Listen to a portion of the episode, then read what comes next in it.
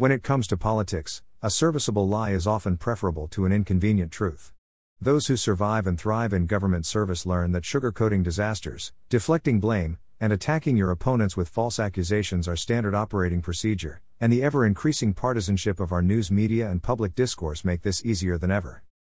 We are seeing all three of these in play right now with the reactions and inactions in response to the catastrophic train derailment and chemical spill in East Palestine, Ohio, which has become a masterclass in ignoring a desperate problem that is guaranteed to become more desperate with time. The half hearted and desultory efforts in place to help this stricken community stand in stark contrast to the massive relief offered to other states and other countries faced with similar disasters.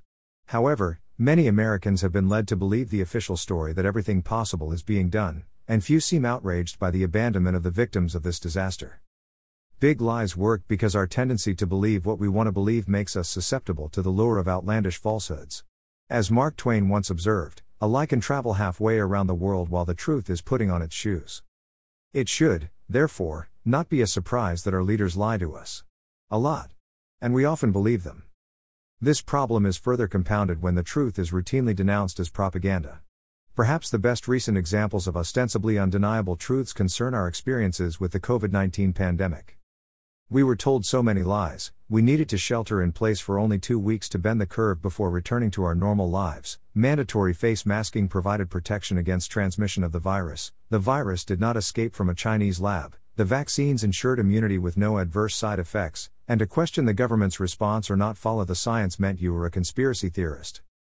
To the surprise of no one except the COVIDian true believers, none these supposed truths has stood up to scrutiny and study, but they were relentlessly propounded in order to justify an unprecedented abolition of our civil and human rights, as well as government spending on a scale never before seen in American history. Strategic, unashamed, outrageous lying is a slippery proposition sometimes used by slippery politicians to justify the unjustifiable. Lies that are used to obscure the truth continue to be a problem, and the continued stymieing of inquiries and investigations into the COVID 19 response does little to restore our tattered faith in our nation's leaders. But we have also been plagued by another problem that is far more pernicious the lies that are never corrected because they are necessary to cover up the malfeasance or underhanded motives of those who seek or hold power. Governments lying to the governed is, of course, a problem as old as civilization itself. Although we would like to believe America is immune from this problem, those of us with a few gray hairs clearly remember the fakery of the attack on American ships in the Gulf of Tonkin that justified the start of the Vietnam War and the non existent weapons of mass destruction that served as the pretext for our invasion of Iraq in 2003. More recently, the Department of Justice swallowed the many lies of what was clearly a dirty trick by the Hillary Clinton campaign and Democratic National Committee that planted fake news stories about Russian collusion in order to cripple the legitimacy of Donald Trump's campaign, and later his presidency.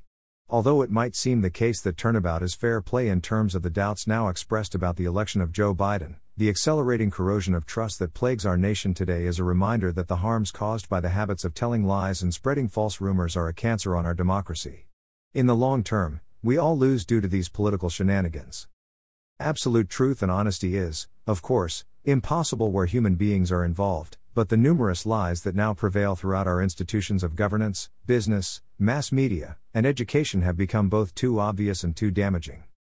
Hard truths should always be preferable to beguiling falsehoods, and we must hold those who mislead us for personal and political gain accountable for their lies because, if we do not, the future for America is grim.